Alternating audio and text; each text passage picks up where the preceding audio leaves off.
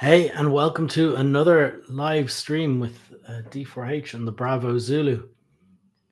I love these live streams because we get to talk to such interesting people. Um, they're all D4H users around the world. Today, we're jumping to uh, Tucson, Arizona, and uh, I'd like to introduce you to Jason. Uh, Jason is the police sergeant and SWAT team operations supervisor at the Tucson Police Department. Hey, Jason. Hey, how you doing, Robin? Great. Thank you for joining us. Um, how exciting! A SWAT team is uh, sounds super exciting compared to to some some of us who are in emergency response and don't don't get to do uh, don't get to do that exciting stuff. But I think what we're going to talk about today is how ninety nine percent of that time is actually maintenance, admin, training, day to day, the one percent excitement. Yeah, yeah, that that's probably accurate. for um for people who aren't familiar, Tucson, Arizona, United States, can you give people an idea where in the state you are? Yeah, sure. So uh, for those outside the U.S., Arizona is in the western half of the the country. Um, Tucson's in the southeast corner of the state of Arizona. Uh, we're a we're a desert city. Uh, the metro region's about a million people. Uh, police department roughly 750 to 800 police officers. Um, our SWAT team has an authorized strength of of 40 officers. Um, about fifth, let's see, about 13 of us are full time, uh, and the other half are uh, have collateral duties. So their SWAT mm-hmm. is a collateral assignment for them. Yeah. Um, so they're detectives, patrol officers, uh, you know, plainclothes officers, et cetera, and then they they uh, also work as SWAT officers.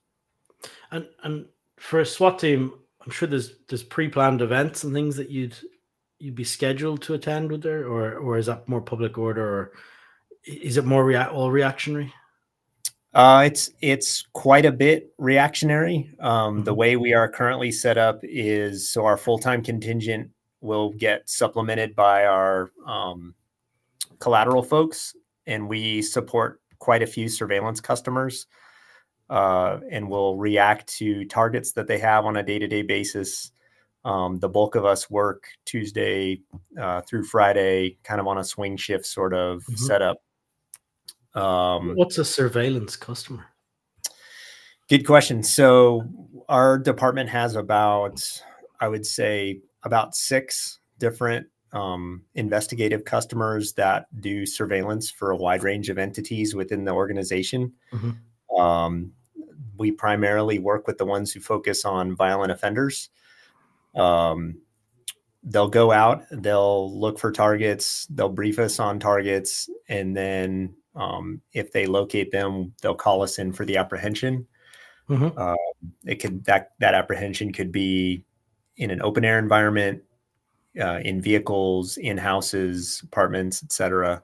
So, so these um, are people who are wanted f- for something at this time, or they're or they're acting violently at the time. No, they're they're suspects in violent crimes, so they are yeah. wanted for you know murder, etc. Um, yeah. That that is quite a bit of the bulk of our work. We also do uh, just like any other SWAT team, barricaded suspects, um, hostage rescue type operations. Mm-hmm. Um, some VIP protection details during election seasons, public order uh, type, you know, supporting you know mobile field force teams, uh, etc. So yeah, we we stay pretty we stay pretty busy. Yeah, absolutely. And and so are you all centrally located in in a building, or you you spread out? Is just the fifteen of you centrally, and then the others are on shift elsewhere? Yeah, so for those of us assigned full time, we're assigned to the Specialized Response Division, uh, which is based out of a police station here in Tucson. Mm-hmm. Um, that's kind of our hub of activity. Uh, that's where we keep all of our equipment and our vehicles.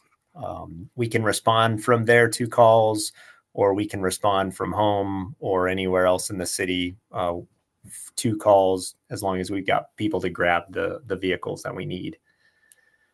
And and uh, what's your role within the team? What do you do? Sure. So um, I'm operations supervisor for the SWAT team. There's two of us, um, myself and my partner, team leader. We alternate one month on, one month off. So uh, one month on, we're the administrative kind of operations supervisor, coordinating the stuff behind the scenes. Uh, mm-hmm. You know, like an eight to six p.m. We call it indoor cat, uh, and then the other month we rotate to the the uh, swing shift unit and take the bulk of the operations in terms of uh, team leader duties, planning and coordinating, etc. Um, we call that outdoor cat. I like those phrases. I haven't heard that before. That's a good one. Yeah, indoor cat, outdoor cat. Very good. And and then in in addition to that, you know, we we have um, quite a few other collateral team leaders. So there's uh, five other team leaders, and we will plug them in um, on operations as team leaders, as operations supervisors, et cetera, um, depending on how the ops are going. Wow. Excellent. When you get deployed, uh, how do you do you get called on the radio? Is it you paged into something? How does it work? Uh, sure. So we we oftentimes get phone calls from our whichever customer it is. That could be an investigative customer. It could be uh, a patrol division. So the Tucson Police Department has four geographic patrol divisions, um, kind of like precincts in in other parts of the world. Um, e- each one of those patrol divisions could generate work for SWAT, you know, in the form mm-hmm. of a barricaded suspect. Um, our investigative folks generate work. Our surveillance folks generate work for us. They'll they'll call via phone. They'll give us a briefing, and then we'll activate our team uh, via text message and send them to a staging location or a police station for a briefing. Uh, we average about 215 to upwards of 255 operations a year. Mm-hmm. Um, mm-hmm. it's it's a busy place. Yeah, for sure. So so what happens then? Uh, you you what vehicles you traveling? I mean, we're looking at some pretty armored up vehicles here on screen now. I mean, what what travels to a normal a normal situation if there is? um, we we have probably our day to day work in doing a lot of uh, fugitive apprehension and or warrant services related to that kind of work involves uh, several unmarked vehicles. Mm-hmm. Um, we we currently have the benefit of uh, of being pretty well funded. Um, we have some folks that work behind the scenes that do an enormous amount of work to to mm-hmm. keep us in some pretty nice equipment and vehicles. Um, most of that is in unmarked kind of platforms, um, some of which have kind of covert armor installed in them. Um, so generally, that's what we're usually working out of and around.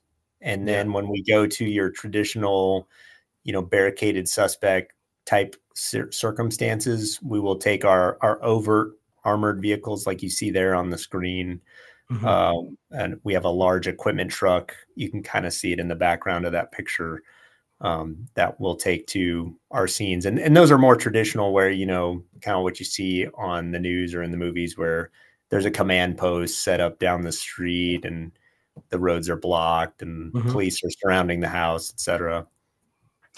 My my impression of Arizona is you get some pretty hot days and cold nights. Would that that be accurate? Is well, I mean, I grew up. I grew up here and in Southern California, so cold. I think for most, from what I would describe as cold, is probably re- uh, relevant, not necessarily relevant. Um, okay. If it gets below, if it gets below forty, I'm cold. Uh, actually, actually, I'd probably go with fifty. If it gets below fifty, I'm cold. Um, in the summertime, you know, it, it, we're used to it. So I, yeah, I personally, I personally like the heat. Uh, I would say June is our hottest month. You know, we're looking at daytime temperatures usually north of 105. Um, and is that not? I mean, you must be wearing quite a lot of equipment in that heat, right? But it's okay. I see the big sunshade on your truck. That's why I was wondering. I mean, it must be oh, yeah, difficult no, it, operating like in a barricade situation. We, uh, we, we don't we don't generally have a problem with rain. so yeah, Def, definitely, definitely desert environment. So, if if SWAT are deployed to something, how many would go? What's kind of an, an expected number? Um, it, it really different for things, but I mean, yeah, it re- it really depends. Um, and that myself and my fellow team leaders, that that's kind of our wheelhouse is to decide what we want to take to what's where. the range, like minimum versus Um, I, I, I would say typically over 12, um, all the way up to the entire team, okay. depending so it's, on. It's a lot of people. Yeah. Yeah, it is. it, and what are the roles? Like, how do those 12 function when they, they, they arrive on scene? What are the different roles? Uh, do people yeah, sure. pre-assigned roles? Do you assign them when you arrive? Uh, how does it? No, so we we have our rank structure is is fairly rigid. Um, we have a SWAT commander who's a lieutenant on the department. He oversees uh, kind of the the the the admin administrative portions of the operations. He approves us to go out on our operations. Um, the actual running of the operations is conducted by the sergeants, the team leaders. Uh, below that, we have a senior operator cadre. Um, people would probably be familiar with them as like a corporal would would be a, a military example. Um, I lean on them pretty heavily as like a senior NCO type mentality. They help guide the team. Um, they help the individual operators make sure they're doing mm-hmm. what they need to be doing, make sure they have the equipment they need to be doing. So, so on a scene or on a call, I, I can lean on them pretty heavily to say, "Hey, this is sort of the the big picture we want to accomplish," and they'll they'll help work on the details and make sure people are going where they need to go. Um, beyond that, we have specialties within the team that most of the guys will pick one or two to kind of focus on once they're at, on the team for about a year, a year plus. Uh, snipers, breachers, uh, medics, and we have some drone pilots. Um, those those are kind of our our core group of specialties at the moment. Um, we have a pretty robust explosive breach breaching program. Um, our snipers are fantastic. They they have additional training days per month they go to. Um, our medics are fantastic. I'm the medic supervisor, so I'm biased. Our our medic section uh, consists of EMTs and some Tucson Fire Department paramedics. Um, and so each one of those subspecialties, they've got extra training days on top of the mm-hmm. regular team training days that they have to go to uh, throughout the year. Excellent. So that's the life of outdoor cat. Let's talk to indoor cat. Hi. Indoor cat so, can be it well, it depends. So be, based on our op tempo, indoor cat and outdoor cat sometimes blur. so so what we'll do is on some operations we try to send over more than one team leader on those operations. Mm-hmm. Uh, quite oftentimes the indoor cat ends up going with the, the uh, operations supervisor and on the field ops. Um, so and we and we we try to like we try to balance the workload um, pretty well amongst us. The catch though is you know most of us have been doing this for quite a long time. We're full blown addicts, uh, and it's it's hard to to say no and and to not want to go. Um, so for the the indoor cat side of the house, one of the goals on that is also to be able to sort of downshift just a little bit uh, longevity wise we focus on kind of the the day to day running of uh, the program, um, keeping up on the tracking of trainings, uh, mm-hmm. making sure people are doing what they need to be doing, um, kind of all the the, the nitty gritty that goes into the behind the scenes of a SWAT team. And and you came across D4H through another SWAT team, right? Yeah. So uh, it, it I don't know if it'll surprise listeners or or anybody you know watching. SWAT guys aren't always the greatest at admin, um, and we we kind of we hit an inflection point about a year or so ago. You know, looking at what we had and and we were tracking equipment and training um, in a wide variety of ways. Uh, mm-hmm. Excel mm-hmm. was generally the go-to, um, and and quite honestly, it it was not meeting our needs by any stretch. Uh, we had a homegrown, yeah. we had a homegrown computer program um, developed through Microsoft Access that you know it just wasn't supported any longer. Um, and and we kind of looked at it going, hey, you know, all this stuff probably was great, you know, in the early 2000s, but we we've hit a point where we we need some professional help. Mm-hmm. Um, we started looking around at other places to see what they were doing, and the the answers we found were pretty shocking. Um, I, to be honest, that there there wasn't a one size fits all solution to kind of do what we wanted to do for tracking equipment and ops and everything else. Um, and what was also incredibly surprising was there were not uh, there's not a lot of teams out there that were doing it any different than we were, which mm. which we, we were really shocked by.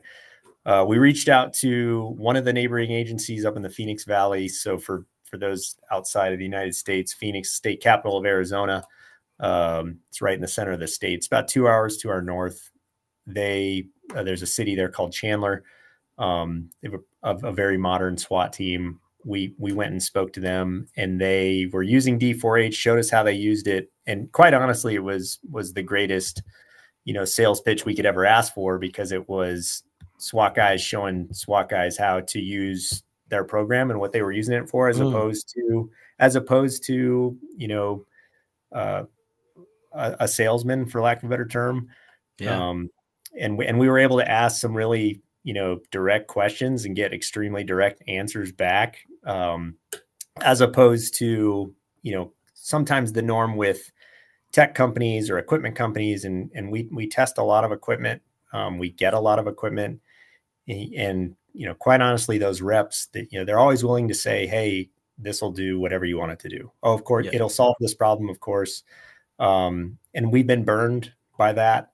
And so, so talking to Chandler, it was great because we were able to ask all those questions, get a real answer, and it turned out to be exactly what we were looking for, which has been a, a, which has been awesome. So, so you're managing your equipment and training and personnel in D4H. Is that, is that right? And a couple of yeah. other things. Think, yeah. Yeah. So what we're currently, how we're currently using it is we use it as our equipment inventory. Um, it also tracks our uh, our expendable supplies. Mm-hmm. Um, on the personnel side of the house, we also use it to track our operations. Um, so we'll do we we don't use it for the RMS system. Um, that's that's just too big of a behemoth mm-hmm. to take on in an agency our size. Um, so how we use it is we'll we'll do our after action reports for each training and or operations within D4H with a little blurb, um, kind of specific to our ops, and then we'll link it to our our case numbers for our RMS mm-hmm. system. Um, and then on the personnel side of the house with training, we track their qualifications, the trainings they've gone to throughout the year, the ones they've missed anything we want them to you know make sure they redo or or get remedial training on. We never had a system prior to that. Mm-hmm. um, we would have to track it essentially you know pen and paper almost. Um, and and it, it's a game changer.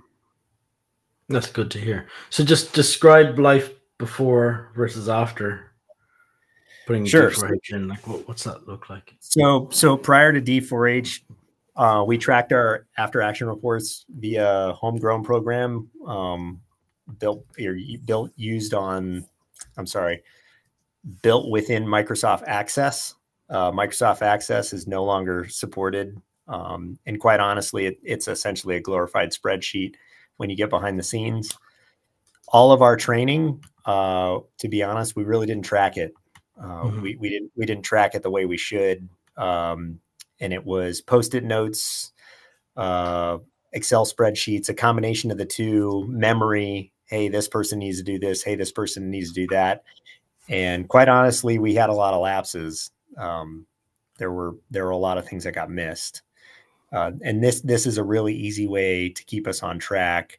Within the qualifications, we track their their qualifications they need to complete, and we also mm-hmm. track sort of what we would we would describe as I guess, extra training. And the way it's laid out, it allows us to see when we've touched that last. Um, if we if we want to do something every year, we can look back and just see when we need to do it again. We can set the expiration dates on it, which is great. Send us reminders. Um, so yeah, that that's how we're using that. I guess that's how we did it before, and and how we're yeah. doing it now is much better. Excellent. What about equipment? You've you've you've got all your equipment in, do you? Is that right? We do. Um, yeah. We we track all of our inventory uh, with D4H, which I mean, you can imagine a, a, a, major city SWAT team in in 2023. It, it's it's several million dollars worth Mhm. of material. Um, prior to that, uh, it was all done via kind of ad hoc spreadsheets, um, which which really isn't a great way to kind of track where your stuff's going and who has it and what how it's being used. Uh, Yeah. We also track our expendable munitions inventory via that, um, which has made it nice to see what we've got and when when we need to do reorders, um, where stuff's going, how it's being used, and then being able to link that to the AARs, the after action reviews that we're doing within D4H. It, it it's a one stop shop for the, for that information. Wh- While while you're on that, pause there. Let if there's anyone watching online who'd like to ask a question to Jason, we are live. Just type your comment in wherever you're watching, LinkedIn, Facebook, um, X, anywhere you you've got. You can type your comment in, and uh, we'll be able to answer here in in the little bit of time we've left. Uh, Jason, sorry to interrupt you there. Um, no problem. So, um, you've got inspections set up as well. Do you that are recurring? That will, We do. Uh, we have some vehicle inspections that are set up uh, to recur weekly. Um, we've got so some of the things the full time guys take on as as their day to day is is a lot of the vehicle and, and equipment maintenance. We have our SWAT armor who does solely that job. Um, in addition to going on operations, the the the inspections that we use allow our guys to you know to kind of stay on track um, it's a good reminder for us to to keep up on our vehicles. We we have I mentioned previously we we have some very nice stuff. Uh, We Mhm. also have some we also have some very old stuff, um, and and not really anything in between. The the really old stuff requires a lot of TLC, Mhm. uh, and then the really nice stuff we're trying desperately to keep really really nice. so the uh, the inspections are a nice way to just kind of like you know keep us on track make sure our maintenance is good to go you know we, we've got a wide range of folks on the team um you, you know some who've got good mechanical backgrounds some Mhm. that you know we we teach um and it's a it's a nice way to have a uniform standard So, I, I I love hearing all the nice things about D4H and these, but I also like asking live on air, what are the not nice things? What do we need to improve? What frustrations? Because uh I like being yeah. transparent like that. So t- talk about them and we'll. Um, personal pet peeve. It would be fantastic if we could get the list of personnel in alphabetical order by their last name and Mhm. not by their first name. If, if Uh, there were a um, way for the engineers to fix that, I don't know that I would have really any complaints. I- I'll, I'll give you my uh, I'll give you the official answer. Um, there's a there's a single name field. We don't have first name last name in the field, and it was designed like that because agencies like to do all sorts of things. They like the the surname in capitals, comma first name. They like surname normal case, comma first name. They like initial and name. So we left it really open, so you can put whatever Got you want in the name box. So um, go last name, first name, no problem. But you do have to All right. them all. I'll, I'll, Yeah. uh, I didn't know that. I'll make that change. Is it- so that that's how that's designed. You can you can do it any way you'd like in the name box. I I think, I think beyond that, that would be my, that was my only gripe Well, that's not too Um, bad. we we don't use the mobile apps i think as much as we Mhm. could um, Yeah. we've recent we've recently started experimenting um, with the qr code reader Oh yeah, and and that type of thing I, I love being able to see the on-call folks via Mhm. my phone app that that makes life easy um, but i think into the future exploring the phone apps more will probably be our next steps to get Yep. um, to, to to really really use D4H to its full potential. We're cur- also currently uploading um, two years worth of of our AAR data into the system, just so we had a a, a really easy way to search. So we wanted to to kind of go three three total years at any given time. Were you know any entities to ask, which is nice. Um, Mhm. but yeah, I uh, the I really don't have a whole lot of negatives on D4H. Well, It, it's that's it. it's been That's good it's to been hear. great. Good. Um, is there anything I can answer for you about D4H? Um, no, I, I would say one of the an, an underrated thing that we weren't I wasn't aware of when we recommended that our hmm. department mm. purchase the program.